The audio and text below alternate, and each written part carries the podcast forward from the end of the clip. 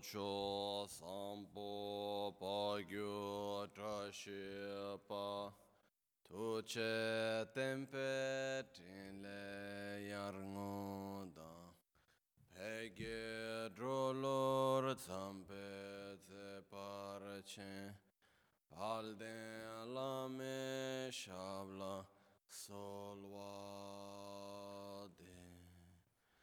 Om Guru Vajradhara Sumatimu Nishasane Karma Utta Vardanya Shri Bad Varsa Manya Sarva Siddhi Hum Om Guru Vajradhara Sumatimu Nishasane Karma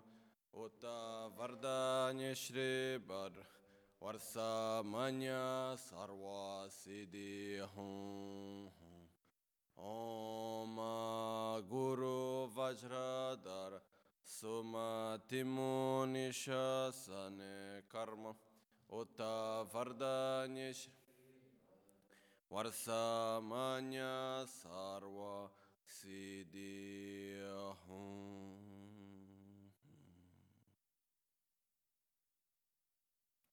ya dagi che tsung lama tuje che nyamda dala tuje siksu su gebe she san dala tendo su uyung sungi nawa tsedo su Seji nyingne sowa debe ze dechen korlo visu lekshu ne ila sampe dedema Gemel hungi drubra jingi lo tsoni sodan dikdun shape tse dungi namge yinsu lekshu ne labchen tsoni yonsu tsoba dan chera nye dun changra jingi lo.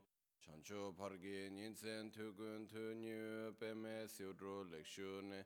Chancho drube gegen kunshi shi tungen de la drubra jingi lo. Nagi lo na chola choba dan chumi samchor ngenpa shiwa dan. Chodan tumbe dödö malu pa peme lungi drubra jingi dorna tengne tsira thamche dan techi pardu nega thamche tu rese kyamne lama kele me tukche chingi dala siksu su gongyab drewe nyamda che tsun lame tuje rab gongne kudan sungi nawa drame tu nyamsu nyongwe kesan to parashon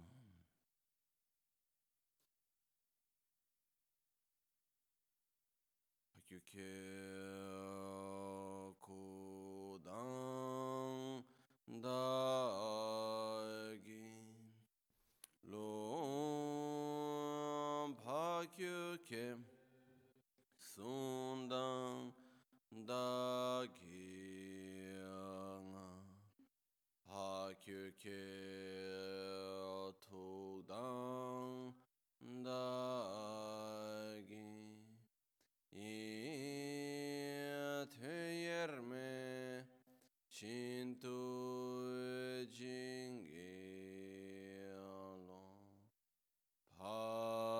kyo ke ku dang da gi lung pa kyo ke sung dan da gi nga pa kyo ke tu dang da gi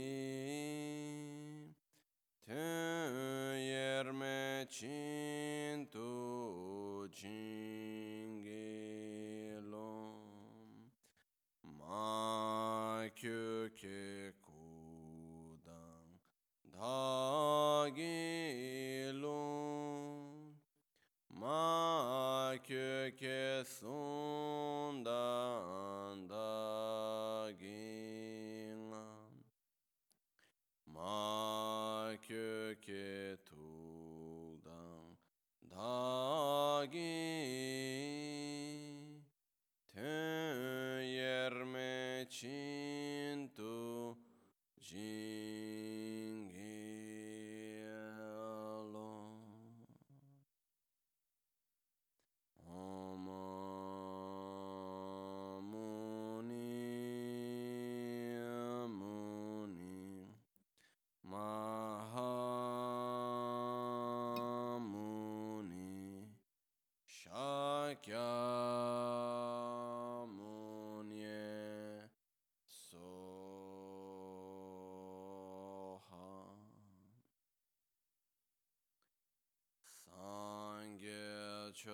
Tsoge Chonamla Chancho Pardo Dani Kyapsu Chi Dagi Jinso Gibe Sonamgi Rola Penchira Sangye Druparash Sangye Chedan Tsogi Chonamla Chancho Pardo Dani Kyapsu Chi Dagi Jinso Gibe Sonamgi Rola Penchira Sangye Druparash Sangye Chedan Tsogi Chonamla.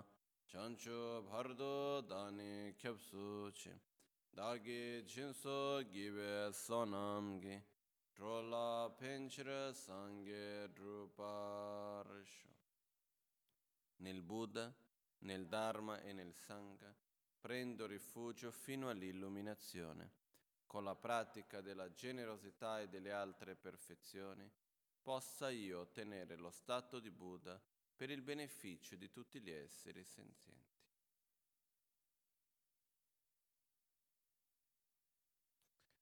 Korde kyunyo ma lu pa simle jungwa yino she, tube song rab le she be, lu dro nam ju chen nam gi, sim gi sang di shebar cha.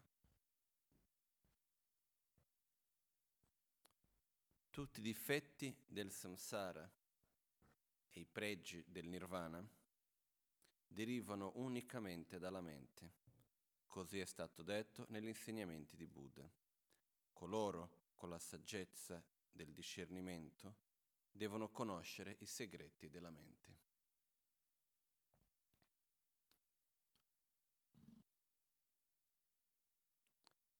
Una volta c'è stato in India, tanti anni fa,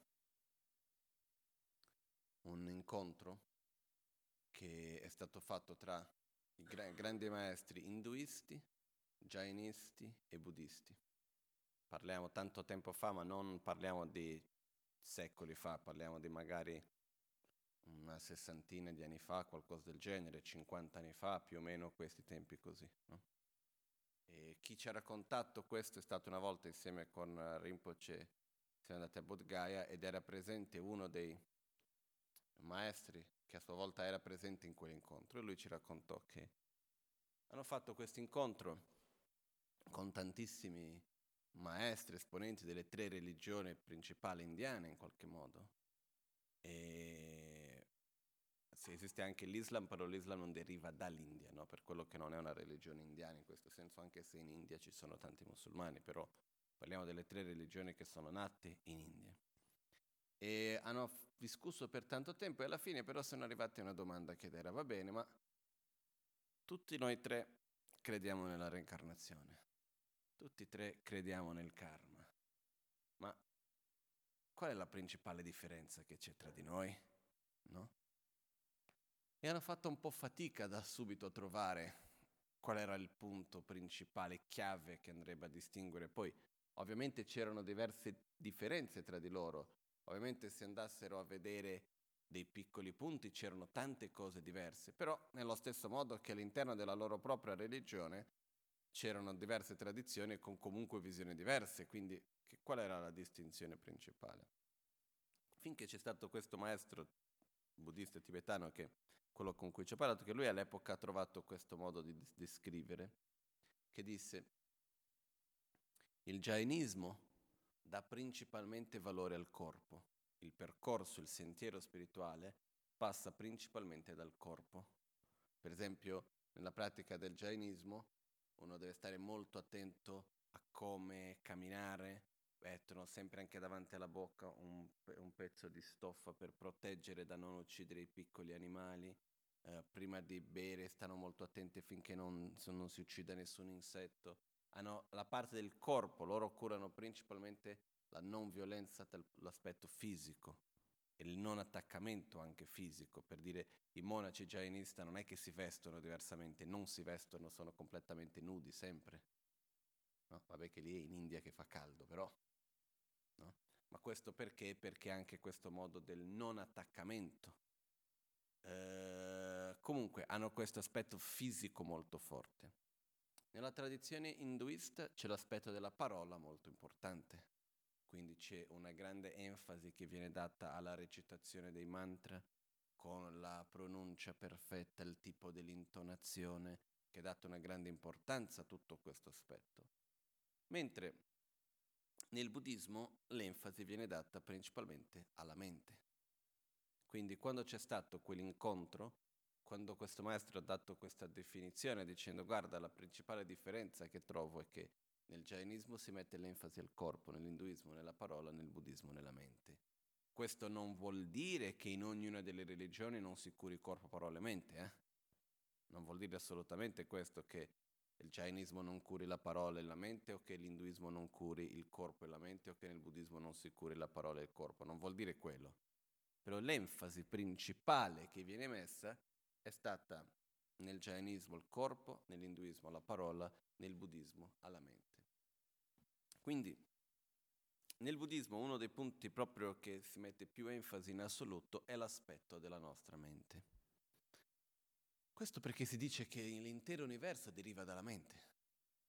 La realtà che noi viviamo, il mondo che noi viviamo è un mondo relativo, è un mondo soggettivo e perciò dipende dal modo come noi stessi viviamo, dal modo come noi ci troviamo interiormente. No? Siamo incapaci completamente di percepire qualcosa intorno a noi, di vivere un'esperienza indipendentemente da noi stessi.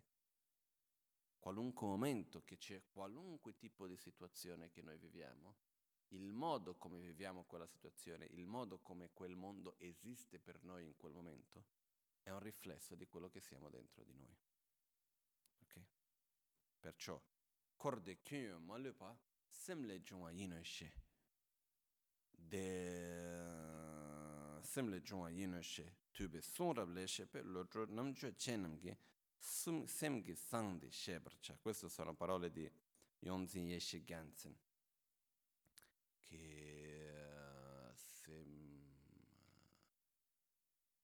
Yonzi Shigenzi è uno dei principali discepoli di Pencello Sanchogi Galzen, se non mi sbaglio. Adesso un po' nel tempo mi sono un po' confuso, però comunque, importantissimo maestro. E lui dice, quindi, ripeto ancora, Corde Kyunyo Malupa, tutti i difetti del samsara e le qualità del nirvana, Semle Junwa Yinoshe, sappi che derivano dalla mente. Tube Sonrab Le Shepe, lodru namcho chenamgi semgi sangdi shebarcha. Derivano dalla mente. Lodru namcho chenamgi semgi tube sonrab le shepe, lodru namcho chenamgi semgi sangdi shebarcha. Coloro che hanno la saggezza di di, di, di, di discernimento, ossia coloro che sono intelligenti, dovrebbero conoscere i segreti della mente così come spiegati da Buddha Shakyamuni. Okay? Perché dobbiamo conoscere i segreti della mente? Quali sono i segreti della mente? Sono gli aspetti della nostra propria mente che di solito non conosciamo. Sono il modo come la nostra mente funziona, sono i meccanismi interni nostri che spesso ci sfuggono. No, che ho preparato il testo per tutti, però io sono ancora un po' in mezzo al jet lag che sono arrivato ieri da viaggio, per cui sono un ancora un po' così, non lo so, sembra, sembra che ho mandato lo, lo stesso in inglese due volte invece di aver mandato quello in italiano, adesso lo mettiamo a posto. Comunque, prima di cominciare sul testo ci abbiamo un bel po' di cose da vedere, comunque, perciò um, dobbiamo innanzitutto capire che si dice conoscere i segreti della mente. Quali sono questi segreti della mente? Per segreto della mente si intende dire gli aspetti della nostra mente che di solito non siamo consapevoli. Come funziona la nostra mente? No? Io parlavo l'altro giorno con una persona e no, si diceva come sarebbe bello, come sarebbe importante, per esempio, lasciamo stare il buddismo per un po', che sarebbe già chiedere troppo ma se nelle scuole, per esempio, già da bambini ci fosse la lezione autoconoscenza, i principi basi della, basici della psicologia, no? conoscere se stessi, Non sarebbe male, no? Però è qualcosa come se non si dà importanza. Nel mondo come noi viviamo di solito viene data un'importanza enorme a conoscere la geografia, conoscere come sono fatte nella, come dice, la chimica, conoscere la storia che Napoleone ha fatto piuttosto che andare a leggere Dante, tutte cose bellissime, va benissimo tutto, però conoscere se stesso non fa parte. È quasi come se fosse una cosa inesistente. No? È quasi come se fosse una cosa priva di qualunque importanza. Mentre invece è la cosa più importante in assoluto. La cosa più importante in assoluto perché? Perché noi siamo incapaci di conoscere il mondo se non conosciamo noi stessi. Perché il, nostro, il modo come noi stessi viviamo e percepiamo il mondo è un riflesso di noi stessi. Perciò senza conoscere se stessi non potremo mai conoscere veramente bene il mondo. No? Una delle scoperte scientifiche che è stata fatta che ha scombussolato un pochettino il mondo scientifico è stato che l'osservatore influenza in un modo definitivo ciò che viene osservato, che mi sembra abbastanza ovvio, no? Da un certo punto di vista, l'osservatore, dipendendo di chi vede, influ- va a influenzare ciò che viene visto. E quindi a questo punto la domanda che sono fatte è che tanti degli studi delle ricerche scientifiche loro hanno fatto queste ricerche che facendo la stessa ricerca con persone diverse, ricercatori diversi, con mentalità diverse, il risultato veniva diverso. Addirittura anche certi tipi di ricerche molto oggettive, possiamo volendo chiamarle in questo modo. No? Quindi che cosa vuol dire questo? Che l'osservatore ha un potere enorme. Però noi molto spesso vediamo la nostra mente come un risultato del mondo che ci circonda e non il contrario. Noi difficilmente abbiamo la consapevolezza di vedere che il mondo intorno a noi è un risultato del nostro stato interiore. Invece ci piace vedere che la nostra mente, il nostro stato interiore, è un risultato del mondo che ci circonda. Ok? Però se noi osserviamo un pochettino nella nostra propria vita, no? Quando siamo di buon umore, quando siamo contenti, certe volte succede, no? Può avvenire che uno è di buon umore senza avere una ragione ben specifica del perché, ma semplicemente è contento. No? A quel punto come vediamo il mondo intorno a noi? Bello. Piove, che bello che piove. C'è il sole, bello che c'è il sole. Vediamo qualcosa, bello. No, no, no non ce n'è, non ci sono tante, vediamo le cose belle. Invece quando invece succede magari ogni tanto che uno si sveglia di cattivo umore, che c'è qualcosa che comunque non va, anche se non sa esattamente che cos'è, va tutto male. Questo è un esempio banale del quanto la mente influenzi il mondo nel quale noi viviamo. Ma se andiamo a livello un pochettino solo più profondo, possiamo vedere come che in realtà il, tutto ciò che accade in questo mondo, materiale anche, deriva dalla mente. Lasciamo stare per un attimo l'aspetto del riflesso della nostra propria mente del, del mondo che ci circonda, ossia lasciamo stare per un attimo che il mondo che c'è intorno a noi è un riflesso della nostra propria mente da un livello percettivo. No? Parliamo a livello anche proprio grossolano, materiale ciò che accade. Parliamo per esempio la situazione che oggi mette in difficoltà diverse persone, cosiddetta la crisi. È un risultato di qualcosa materiale o in fondo è un risultato di, della mente? Non intendo dire ah perché ah, a me la crisi non c'è tu che c'è tu che la vedi, no, non in quel senso lì. È il risultato di scelte, è il risultato da punti di vista, è il risultato di gananze, si dice gananze in italiano? Di gananze. Eh? No. l'ansia è una sorta di l'attaccamento per le cose materiali, una sorta di avidità, ma è un po' diverso dall'avidità. È la non soddisfazione nell'ottenere qualcosa, no? Il sempre voler di più e voler di più e voler di più. Troveremo adesso, no? L'avidità è diversa. Comunque, è il risultato di questi aspetti, è il risultato comunque di un attaccamento, è il risultato dell'egoismo, è il risultato di un'ignoranza, risulta da tutti questi aspetti. Quindi risulta dalla mente.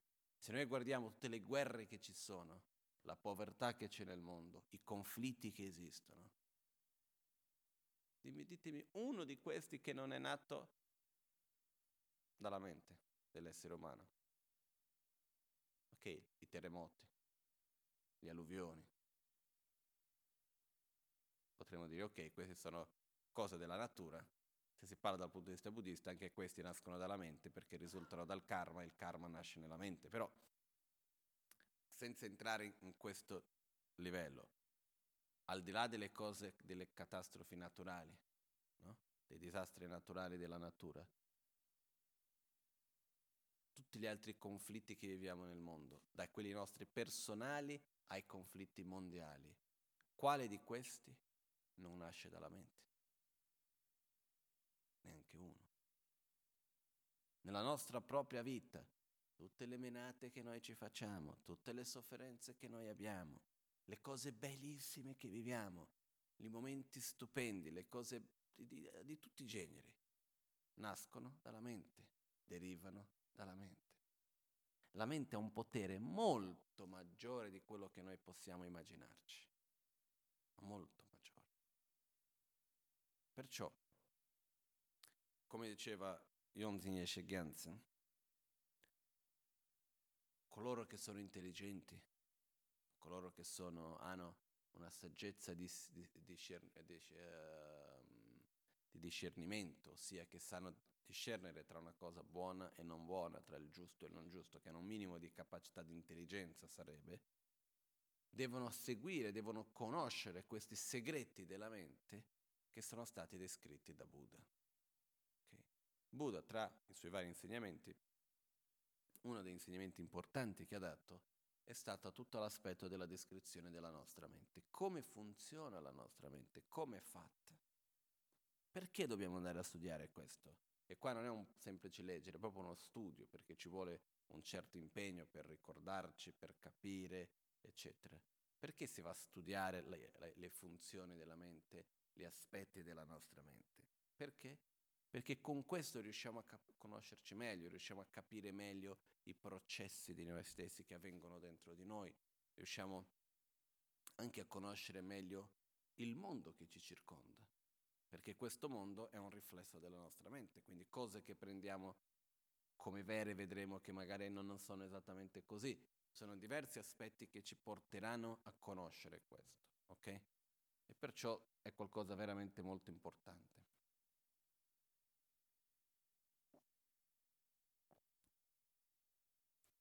Uh, una cosettina solo prima di continuare. How many people we have that need English today?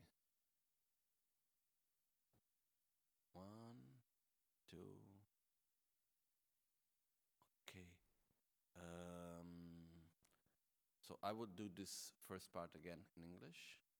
Then maybe after we can manage some translation together, okay? So that we can uh, somehow do the, we can do more because we have quite a lot to see. And then at any moment that we have some difficulties, then we can stop again, okay? We have, uh, I think, Ara and Daphne that can translate both, okay? Huh? One. Okay, Chris is okay. The one at least. So, as Yonzin Yeshe Gensen said, the defects of uh, korde kyunyo ma le pa semle jungwa yinu she tube sonrab le she pe lodo namcho chen ngi simge cha. The great master Yonzi Yeshe Gensen said, The defects of samsara and qualities of nirvana without exception derive from the mind, as said in Buddha's teachings. Those who have wisdom and discrimination must give importance to knowing the secrets of the mind. So, the main point here is that everything that we experience is a reflection of our own mind. The world around us reflects our own mind. We are not really able to perceive anything independently of our own self, independently of our own mind. So, being like that, it becomes extremely important. It becomes essential, actually, to know ourselves, to understand our mind, in order for us to direct it, in order for us to be able to guide it out, to guide it in, the in a better way. What we do mostly now is that we experience our mind as being the result of the external world around us. When we are happy or when we are sad, we blame it on the conditions that are around us instead of actually seeing that is the opposite way around. That is our is the world around us that reflects our mind and not the opposite way. Okay. So but very often we don't know that, very often we forget about it, and uh, we can see this very clear even in our educational system. No? Since we are a kid, we study so many things. We study geography, we study mathematics, we study social studies, we study so many things, everything related mostly to the world around us. Then, maybe afterwards someone can go to study some psychology or, th- or something like that, but in the normal studies, it's not giving any importance. Like I think it would be so wonderful in the if in the normal school we could have a lesson called self-knowledge. No, I don't mean that we need to go to learn about Buddhism necessarily, which I think would be very good, but at least you know understanding better one's own mind, understanding better one's own self, some basics of psychology. It, will be so useful for everyone, for the whole society. Why? Because the world around us is a reflection of our mind. Because actually, we are not able to perceive, to experience anything without our own mind, independently of our own perception, of our own mental attitude. So, based on that, it becomes really important for us actually to have a clear understanding of how our mind is functioning so that we can direct it in a better way, so that we can understand the world around us better. So, if we look to our world, no, all the conflicts that exist, personal, family, work level, society, in any level, even in the world, even if we have wars around the world and poverty and famine and all of this, and economic crisis, all of this derives from where? From the mind, from attitudes that we human beings have. And these attitudes are coming from where? From ignorance, from selfishness, from wrong understanding, and so on and so on. So everything is coming from the mind. So we must understand, we must know this mind, as Shigensen is saying. The defects of samsara and qualities and the qualities of nirvana without exception means everything that is good and everything that is bad, without exception, derives from the mind, as said in Buddha's teachings. Those who have wisdom and discrimination, those who are intelligent, those who understand things clear, those who have the ability to discern from what is good and from what is bad, must give importance to knowing the secrets of the mind. Which secrets of the mind? The ones that were taught by Buddha Shakyamuni. Okay, actually, the line must uh, must give importance to knowing the secrets of the mind is connected to the line before s- said in Buddha's teachings. Okay.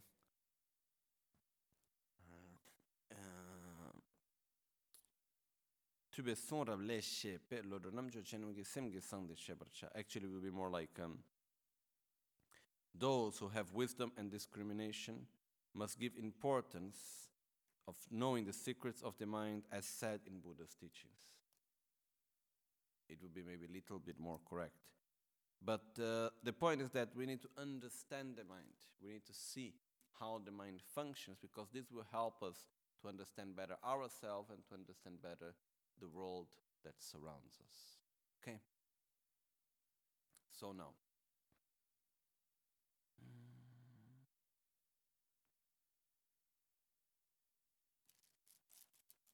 Ok. Bene. Abbiamo un pochettino di cose da vedere tra oggi e domani. Ok?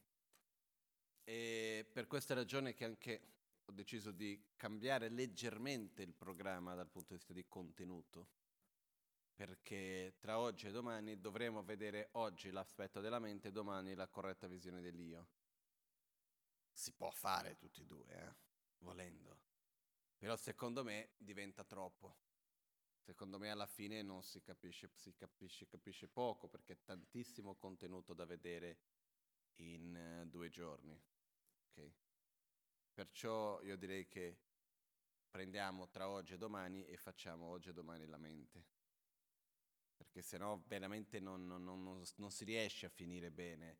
Non so che cosa mi è venuto in mente quando ho messo tutte e due in un weekend.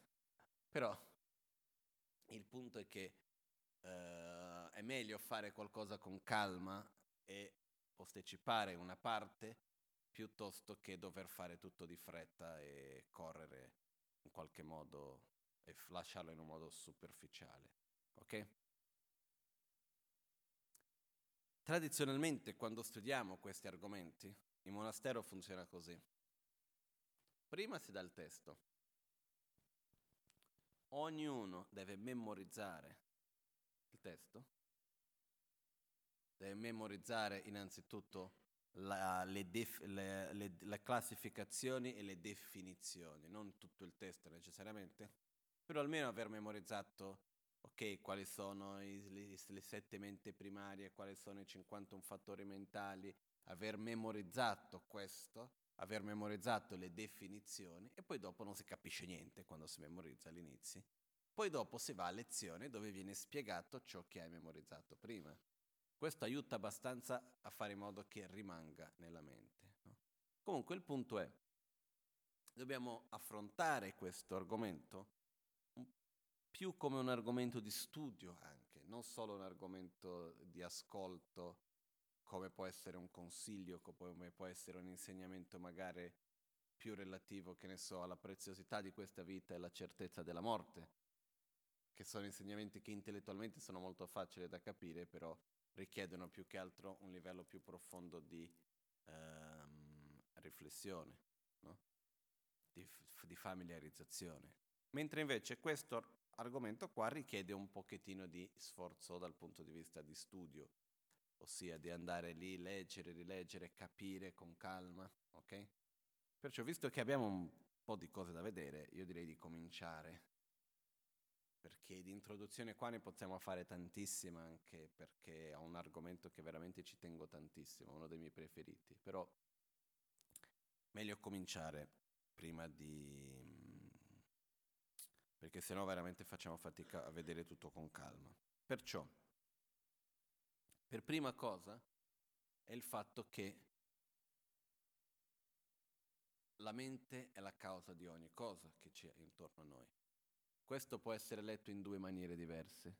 La prima è il fatto che il, um, il mondo non esiste all'osservatore indipendentemente dall'osservatore stesso. Questo vuol dire che la realtà, no? fenomeno, la definizione di fenomeno in eh, tibetano si dice sheja, è, un, è uno dei nomi che viene dato ai fenomeni. Sheja vuol dire oggetto di percezione, ciò che viene percepito, ciò che può essere percepito. Perciò quello che succede che cos'è? La, la, la realtà, la esistenza deriva dal fatto che ci sia qualcuno che la percepisca. Qualcosa che non è percepito da assolutamente nessuno non esiste. Quindi, da questo punto di vista, vediamo anche qui l'importanza dell'osservatore, l'importanza della mente nell'esistenza. Perciò l'esistenza non è fatta, non, es- non è che esiste un'esistenza che viene percepita in modi diversi da ognuno di noi. Esistono infinite esistenze individuali realtà individuali che a sua volta crea una grande realtà. Okay? Perciò quello che succede è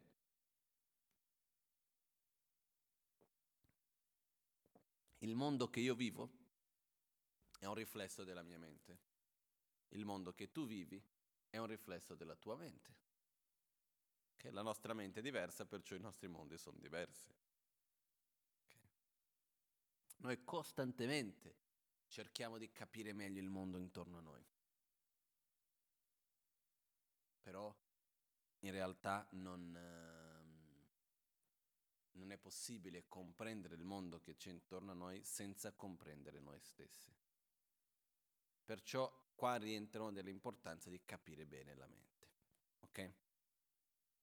Poi, anche qui, la sofferenza deriva dalla mente e la gioia anche la soluzione per eliminare la sofferenza, anche questa nasce dalla mente stessa. Perciò è molto importante avere questa comprensione, o meglio, è importante imparare a direzionare bene la nostra mente. E per poter direzionare bene la nostra mente è importante conoscerla. Okay? Perciò può sembrare strano, però anche qualcosa con la quale noi viviamo 24 su 24 ore da sempre non la conosciamo bene abbastanza. No? Perché la nostra mente, siamo con la mente da quando che ci stiamo insieme con la nostra mente? Da sempre, no? Però anche se, la, se siamo sempre insieme con la nostra mente non è per quello che per forza la dobbiamo conoscere bene abbastanza. Spesso il conoscere non è il semplice stare insieme, ma il modo come stai insieme, il modo come osservi, che è molto importante. Perciò cominciamo a vedere prima di tutto la definizione della mente stessa. Che cos'è la mente? No? Innanzitutto la mente è un percettore. La mente è colui che percepisce, colui che ha un aspetto cognitivo, no? che comprende, che capisce, che riesce ad apprendere gli oggetti di percezione. Gli oggetti di percezione quali sono? Sono, esistono, poi vedremo questo un po' più dettagliatamente dopo, però gli oggetti di percezione sono sei. I sei oggetti di percezione quali sono? I cinque oggetti esterni, quindi forma, odore, gusto, udito, suono e tatto. E poi c'è il sesto oggetto che è le immagini mentali. Okay? Quindi sono percezioni mentali, concetti e così via. Perciò questi sei oggetti vengono percepiti dalla mente. La mente è ciò che ha la capacità di apprendere questi oggetti. Okay? La definizione della mente in tibetano si dice Selshin Rikpa. Sel Shen Rikpa, Sel vuol dire chiara, luminosa. Rikpa vuol dire cognitiva, che apprende, che capisce. Ok? Perciò dobbiamo andare a vedere che cosa intendiamo dire per chiara e che cosa intendiamo dire per cognitiva. La mente è chiara perché è sempre attiva, è sempre sveglia. Non c'è mai un momento della mente che è totalmente addormentata, che non è cap- incapace di percepire. Non è che c'è un momento nel quale la mente si afferma.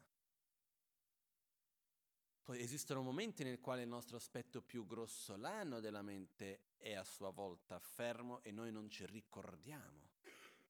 Per esempio quando siamo in un sonno profondo, la mente è attiva o è inattiva? È molto attiva. Addirittura io mi ricordo una volta, questo non so in quale contesto, per dire la verità non è che so spiegarvi bene abbastanza, però si diceva che se noi non sognassimo, uh, finiremo per morire abbastanza presto. Perché quando si sogna è uno dei modi che ha la mente, il corpo stesso, la mente, il cervello, per in qualche modo scaricare le proprie, come si dice, le proprie onde, eccetera, eccetera, se questo non avvenisse, succederebbe qualcosa, adesso non, come, non me lo so dire con la spiegazione, una sorta di cortocircuito nella mente se noi non sognassimo. Eh? No, questo no, no, questo è, mi, mi, ricordo, questo qualche scienziato in qualche modo che parlava di questo, l'importanza dei sogni, adesso non mi ricordo bene bene. Comunque, il punto qual è qua adesso? Che la mente è sempre sveglia, anche quando dormiamo, anche quando moriamo. Abbiamo una mente più grossolana che quella che di solito noi parliamo di mente e quando noi parleremo adesso poi dopo della mente stiamo parlando della mente grossolana, quella che percepisce i sei oggetti direttamente. Poi esiste anche una mente più sottile, che sarebbe la nostra parte più emotiva, che non è manifestata, e una mente molto sottile che è quella che va da una vita all'altra. Ok? Quindi quello che succede che cos'è? La mente innanzitutto ha diversi livelli. Secondo punto, ma innanzitutto il primo adesso, la mente è chiara, la mente è sempre sveglia, non ha un momento nel quale si ferma. Perciò la mente è impermanente in quanto è sempre in trasformazione. Però non finirà mai. Non è che ci sarà il momento nel quale la mente cessa di esistere la mente esiste all'infinito, di vita in vita, continua sempre con noi, c'è sempre stata e ci sarà sempre anche il giorno che, come auguro a tutti, ci diventiamo un Buddha. La mente continua in uno stato più puro, più saggio, eccetera, eccetera, però è sempre la nostra mente che va avanti. Ok? Perciò quello che accade è che innanzitutto la mente è chiara, non ci sono momenti di oscurità dal, di buio dal punto di vista di non avere qualcosa che percepisca. Quindi la mente ha sempre un oggetto di percezione, è, sem- è sempre chiara, non si addormenta mai. Ok? Sì.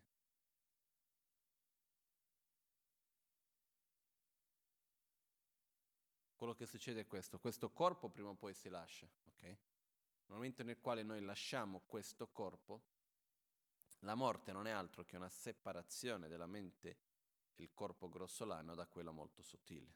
Okay? Quindi quello che succede, la mente grossolana viene a cessare, il corpo grossolano viene a cessare, però esiste anche, la, anche il corpo sottile e anche la mente sottile, perché esiste la mente e il corpo molto sottile che continuano di vita in vita. Perciò, anche se la morte fa in, mo- fa in modo che la nostra mente grossolana venga a cessare, l'aspetto molto sottile della mente continua di vita in vita. Quindi la mente non si ferma mai. Non è che c'è un momento nel quale dice ok, con la morte la mente si ferma. Anche nella morte stessa la mente a livello più profondo non si ferma. Continua di una vita dopo l'altra. Anche se non con questa stessa consapevolezza di ora perché noi ci colleghiamo principalmente con la nostra mente grossolana, però esiste una continuità. Okay? Sì, chiara vuol dire accesa, vuol dire che non è mai spenta, esattamente. Chiara vuol dire che è sempre lì, cioè è sempre in funzione. Non è che la mente non è, la mente non è mai non in funzione, fuori di funzione, ok? È sempre accesa. Poi è chiara ed è cognitiva. Il secondo punto è molto importante anche. È cognitiva in quanto ha sempre un oggetto di percezione. La mente, in quanto percettore, ha sempre qualcosa che percepisce, ha sempre un oggetto di percezione. Ok? La mente non rimane mai da sola, è sempre sveglia, è sempre accesa per dire, non si ferma mai, e allo stesso tempo ha sempre un oggetto di percezione. Per quello che viene chiamato è cognitiva, è conoscitore. Un conoscitore esiste solo quando c'è qualcosa da conoscere, no? Il conoscitore non può esistere senza che ci sia qualcosa che debba conoscere a sua volta. Perciò, ricordiamoci questi due aspetti. La me. Sì, sì, sì. Qualunque livello della nostra mente è sempre una mente, è sempre chiara ed è sempre cognitiva, è sempre la capacità di percepire, perciò è, sempre, è, un, è un percettore, perciò ha sempre un oggetto di percezione. Ok?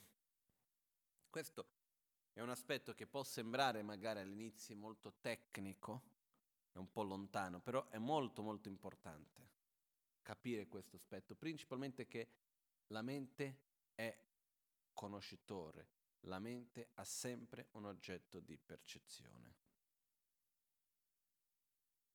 L'oggetto di percezione può essere un'immagine mentale. Ci sono tanti tipi di oggetti di percezione, anche la mente molto sottile ha un oggetto di percezione nel momento della morte stessa.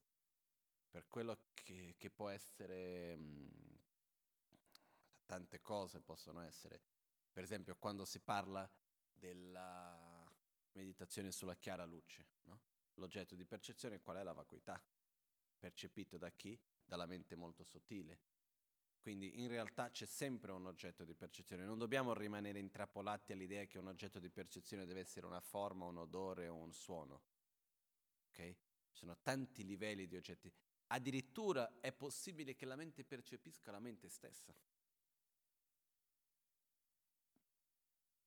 Una, prima di tutto una cosa, facciamo, facciamo un patto, ok? Facciamo una via di mezzo tra il modo occidentale e il modo tibetano, ok? Il modo tibetano qual è? Si dice tutto, ok? E non si capisce nulla all'inizio. Man mano che si va avanti si capisce di più e alla fine si capisce tutto. Okay? Il modo occidentale è che abbiamo bisogno di capire senza avere nessun dubbio di ogni punto man mano che si va avanti. Cerchiamo di trovare una via di mezzo, ok? Perché delle cose capiremo man mano che si va avanti, non si può capire tutto già da subito. Cerchiamo prima di stabilire delle basi per piano piano andare avanti e capire ogni cosa. Ok? Perciò, primo punto, la mente è chiara e cognitiva. Comunque tutto questo adesso vi arriverà quello, lo stampato dove tutto questo è scritto anche, ok? La definizione e tutto il resto. Perciò la mente è chiara ed è cognitiva. Selshin Rikpa. Ok?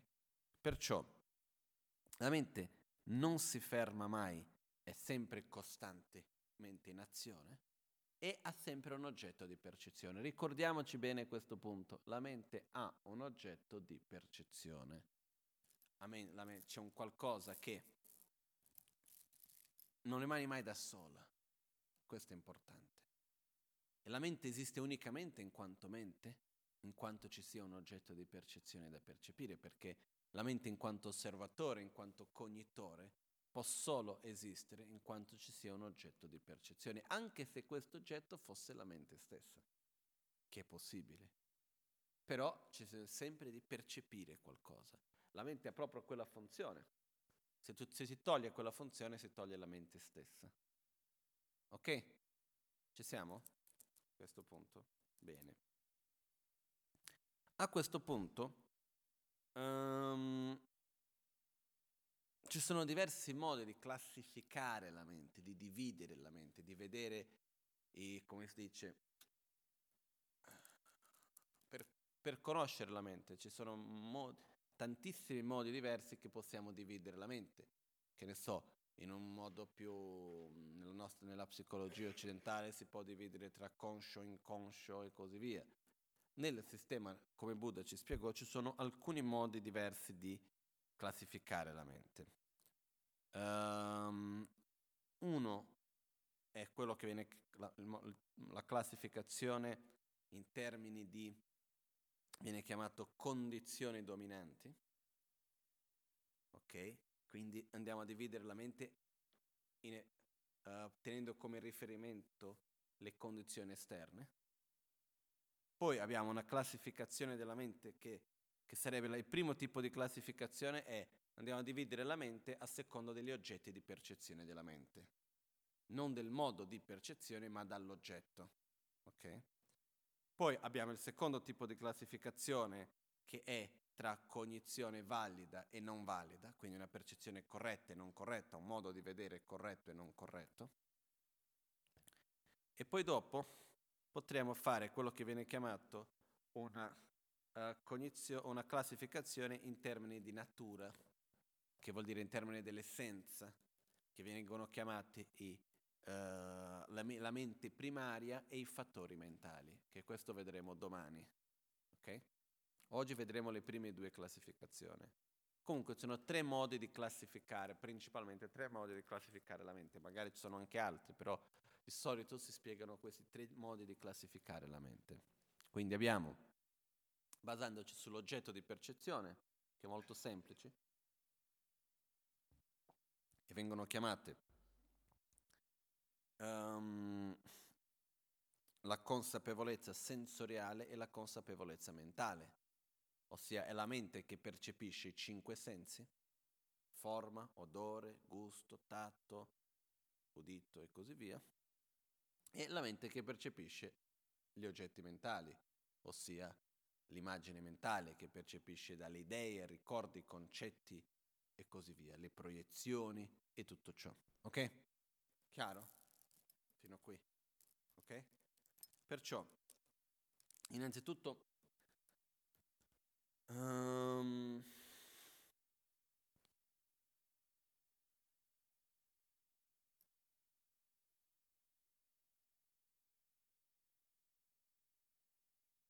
Ok, dai, spieghiamo questi qua.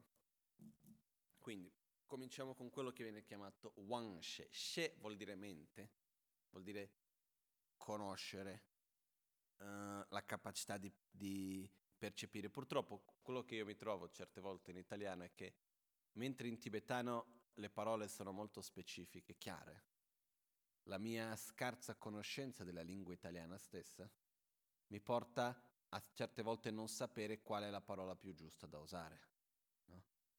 Ma questo uno è la mia scarsa conoscenza, due è la mancanza anche nella nostra vita quotidiana di usare queste parole stesse spesso. No? Però per quello che qual è la parola più giusta che dobbiamo usare? Sarebbe cognizione, percezione, conoscitore, ci sono tanti modi diversi che possiamo usare.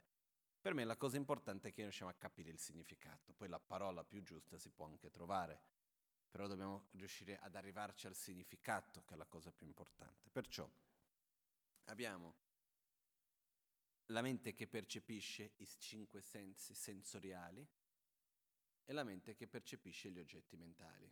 Chiaro questo, no? Facile. Quindi quali sono i poteri sensoriali? La vista, l'udito, l'olfatto, il gusto e il tatto. Ok? Questi sono i cinque sensi. Perciò io ho la coscienza visiva, la coscienza uditiva, la coscienza olfattiva, la coscienza gustativa e la coscienza tattile. Okay?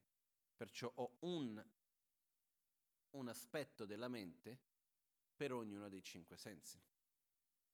Okay?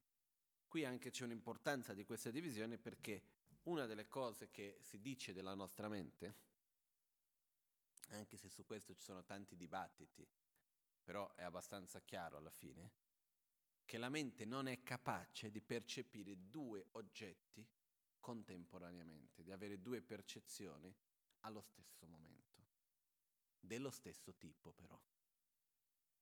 Io posso allo stesso momento sentire un, un suono, ascoltare, posso vedere, posso sentire un odore, posso sentire un gusto, posso sentire il tatto e posso ricordarmi di qualcosa. Ho sei tipi di percezioni diverse contemporaneamente. Questo è possibile. Okay? Poi c'è un altro dibattito che entra che dice ok, però quando io guardo, perché ne so, qualunque immagine, prendiamo un'immagine dove ci sono tante, come quell'immagine lì, alla mia destra che ci sono tutti i maestri del lignaggio dell'Amrim, no? tutti quei piccoli disegni. Quando noi vediamo quello, che cos'è? È una coscienza che vede l'intero o sono tante menti che ognuna percepisce una parte? In altre parole, quando io vediamo una cosa con tanti colori, no? Che cos'è? È una mente che percepisce tanti colori o abbiamo una mente che percepisce il giallo, un'altra che percepisce il verde, un'altra che percepisce il blu e così via? Su questo ci sono tanti dibattiti. Però la conclusione, almeno quella che credo io, è che esiste una cosa che è la mente che percepisce l'insieme. E anche se noi osserviamo noi stessi, quando vediamo, vediamo un insieme. Poi possiamo andare a vedere, a concentrarci sul blu, a concentrarci sul rosso, a concentrarci sul verde e così via.